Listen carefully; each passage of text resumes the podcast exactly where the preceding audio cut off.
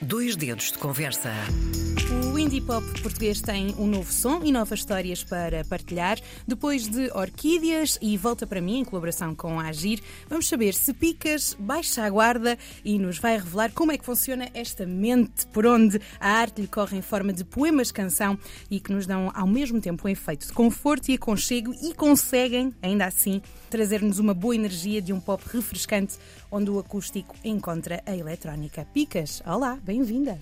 Olá, obrigada. Oh, não digo, é logo assim, bem doce, dá este lado assim de conforto e aconchego, mas depois está ali aquela batida da bateria e também assim uns sintetizadores por baixo que dão um, um lado bem refrescante. Mas antes de irmos à música, vai ter que ser Picas, o nome, que é a alcunha de sempre, mas para quem não te conhece e quer te conhecer agora, de onde é que isto vem? Então, Picas é a minha alcunha desde sempre, em família. Supostamente é um diminutivo tipo de pequena. Eu era pequenina até tarde e eu tenho três irmãos mais velhos Hum. e tenho primas Pequenina mais de velhas. altura, portanto, Sim, sim, sim, Ok. sim. Hum. E então era assim que me chamavam em casa, até porque na nossa família há muitas Marias, e então eu sou Maria, Casal Ribeiro, e sou Maria Manuel, na verdade, que a minha avó chamava-se Maria, o meu avô muito Manuel. bom também para a altura quando se portam mal. Maria Manuel! Exato, exato. De vez em quando, sim. Mas normalmente, como a mim me chamavam Picas, só Maria já era mau sinal. Hum, E depois é assim, quando eu fui ao The Voice, eu apresentei-me Uhum. como Maria Casal Ribeiro, porque é o meu nome, e eu pensei, bem, não vou para a televisão como Picas, Picas. não vou apresentar-me ao The Voice a dizer sou a Picas. Ah, mas a verdade é que depois, quando quis lançar o meu projeto, não estava a fazer muito sentido, não me reconhecia muito naquele nome, porque não é assim que Hum. me chamam. Mesmo os meus amigos chamam-me Picas. Então depois, quando me chamam Maria, eu não reconheço. Reconheço muito mais o Picas. Então pensei, ah, para o meu projeto pessoal, agora vou assumir a minha alcunha. Há então mesmo uma personagem picas para estes momentos de interação e naquilo que tu escreves? Ou é o teu lado mais puro? É esse lado mais íntimo, como estás a dizer? Porque a família sempre tratou assim, os amigos sempre trataram assim e Não. tu querias mostrar esse lado mais puro de ti. Primeiro de tudo, eu não sinto uma distinção entre o meu eu artista e o Ok. meu eu pessoal, porque aquilo que eu escrevo é da minha vida eu não sinto essa diferenciação, sei lá, de criar uma persona. Que há muita gente que fala sobre isso e há pessoas que o fazem, mas eu não sinto essa diferença. És tu em pleno e depois do tema Nos Meus Lençóis, lá está o conforto, o aconchego, segue-se uma trilogia épica qual de Senhor dos Anéis, Picas, porque ainda por cima Picas com o primeiro single de uma trilogia tatuagem, ali a da pica no pessoal.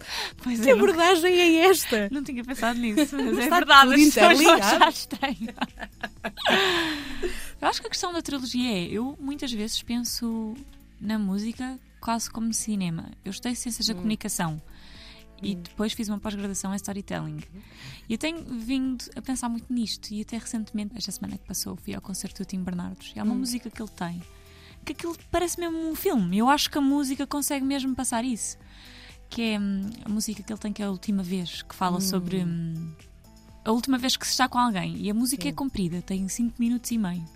E aquilo parece mesmo que a pessoa está a ver um filme porque é super visual e a música muitas vezes tem esse poder de parecer mesmo que estamos a ver as coisas. És uma pessoa mais visual. Sim, e eu acho que a minha música passa uma cena visual, porque até as pessoas já me disseram isso.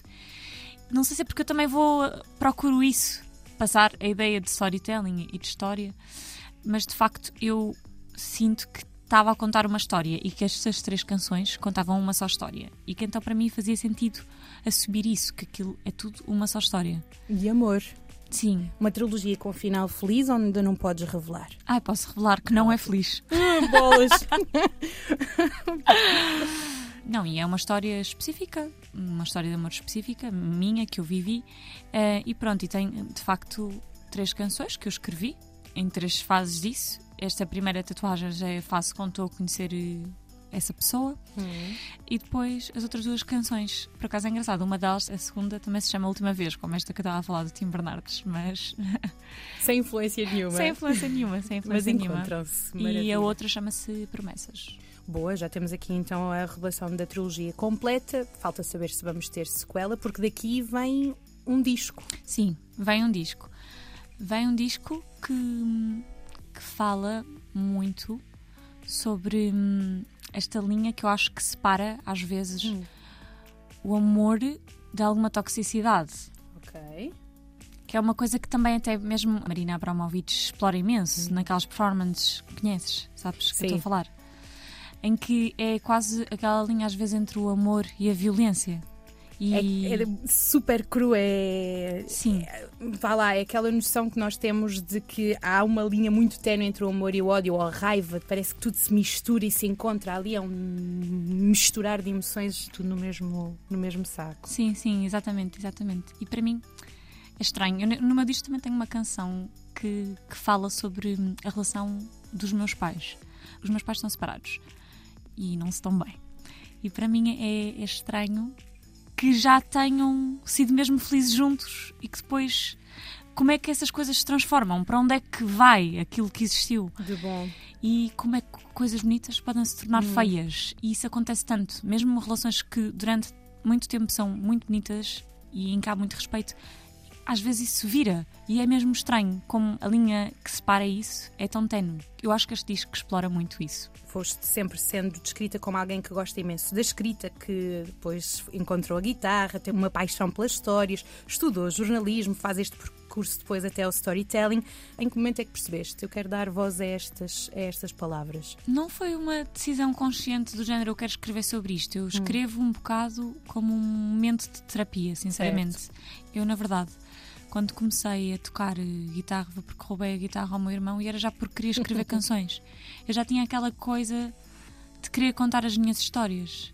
Gosto, gosto muito de escrever, sou daquelas pessoas que eu tenho um diário desde que sou miúda e ainda tenho. E eu gosto mesmo muito, muito de escrever, mas eu acho que a música tem um, um poder qualquer muito transcendente pessoas que não falam a mesma língua que nós ouvem uma música conseguem ficar comovidas. Identificar o sentimento. Sim, eu fui cantar como convidada da minha amiga Tana ao Algarve o ano passado, no verão, e hum, estava a fazer o soundcheck e estavam dois estrangeiros a chorar imenso e super comovidos a ouvir a música que eu escrevi da Orquídeas, que é para a minha avó, e não percebiam nada da letra.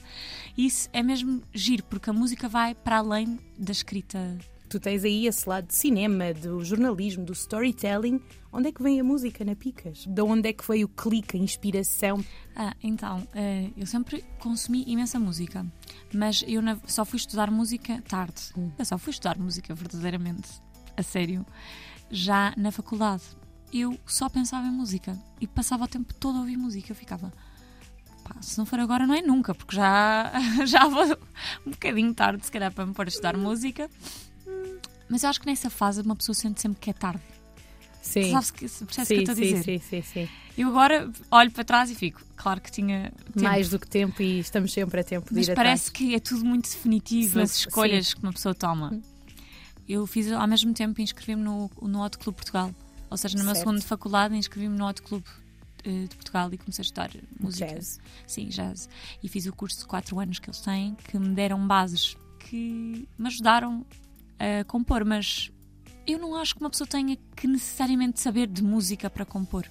E há imensos exemplos de compositores até cá em Portugal, assim, que hum. não percebem música, não tocam hum. um instrumento, não sabem a teoria, mas que a música é uma coisa intuitiva que é natural para nós, para o ser humano. Temos lá, ritmo em nós. Sim, nós é? temos, exato. Certo.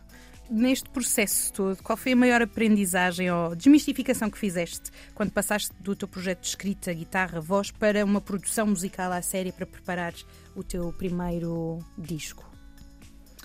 Foi uma descoberta difícil porque eu compunha a guitarra, mas era muito acústico e era assim, uhum. assim, gravava no dictafone, era uma coisa assim mesmo crua. E eu nunca tinha estado em estúdio assim a gravar até depois do The Voice, quando já fui com umas canções, começar a ir gravar. E então era muito inexperiente. E depois, para mim, às vezes era, por exemplo, estranho ouvir a minha voz gravada não sabia bem como é que eu queria produzir, não percebia nada. Como eu estava ali um bocado insegura e não sabia hum. bem o que é que eu estava a fazer, acabava por, se calhar, eh, deixar-me influenciar mais pelas pessoas com que eu estava a trabalhar. As pessoas diziam, ah, é agir assim, eu, ok. Estavam assim, ou vai mais para aqui, mas tu não te sentias confortável. Não, Aconteceu? Na altura eu não sabia, mas agora, por exemplo, há coisas deste disco que eu já fiz há algum tempo e que agora tive a necessidade de ir reproduzir porque já sabia como é que eu queria. Hum. Porque entretanto já, entre aspas, aprendi ou percebi como é que queria soar, ou também uma coisa que eu fiz quando comecei depois a produzir e realmente sentia que precisava mais de referências era comecei a ouvir muita, muita música e a guardar referências de coisas. Às vezes podia ser coisas mesmo básicas, tipo gosto da estética desta bateria. Mas é assim, o disco é um bocado mais hum, escuro. Ok. Acho que pode ter algumas influências, tipo hum, Lana Del Rey, Hum. por exemplo, vozes que às vezes não estão tão definidas, que podem estar um bocado mais espaciais e coisas assim. Mas muitas vezes eu tenho, tenho mesmo referências de coisas que eu ouço que nem, nem têm nada a ver com a minha música, é só, por exemplo, gostei desta estética desta guitarra. E visualmente, fizeste um mood board para o disco? Fiz um moodboard para os vídeos da trilogia. Hum. E tenho um, um moodboard aqui guardado no meu Pinterest. eh, para a Está capa, privado. Para cá, por acaso acho que está público. Eh, para a capa do, do meu disco, que já sei como é que quero que seja, mas ainda não, ainda não a fui fazer. E desta canção nasceu uma exposição intitulada precisamente eh, E as tuas tatuagens revelam-me segredos. Sim. Como é que foi este lado visual, esta exposição?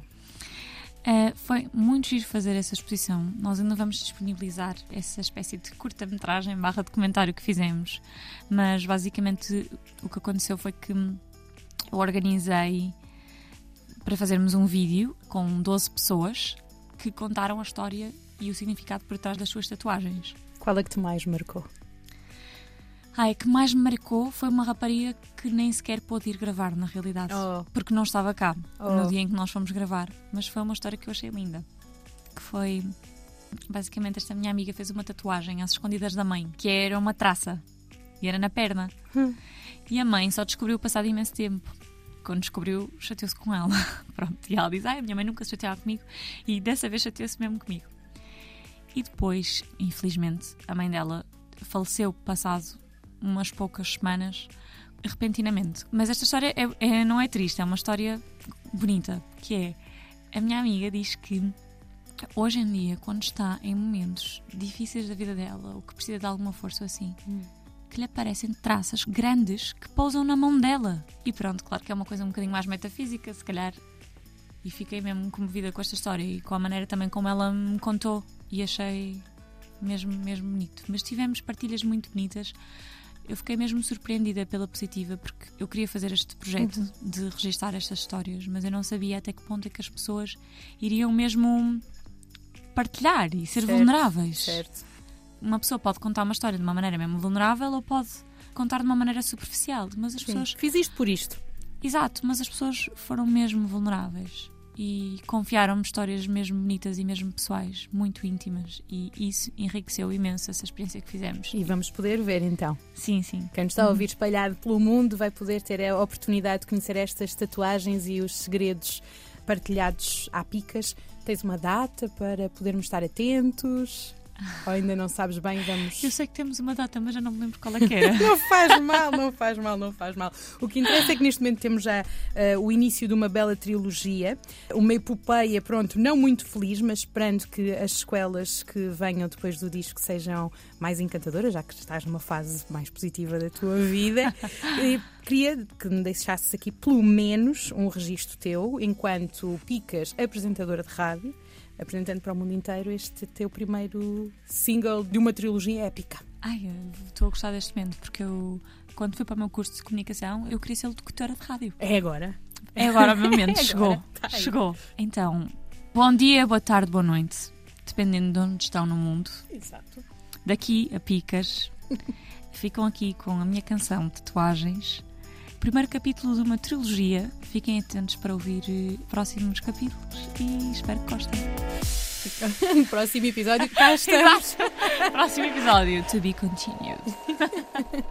Vem buscar mil horas tardias e diz-me que me queres, que eu saio para te ver. Já te sei à luz da lua e conheço o teu silêncio. Fica tudo entre nós. Baixa a guarda, quero ver-te mais de perto. Não me digas que é incerto, que eu já sei. Baixa a guarda, tatuagens na ponta dos meus dedos revelam-me segredo.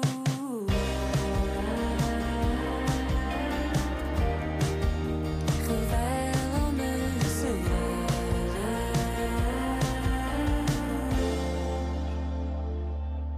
Fica só mais um momento que a cidade.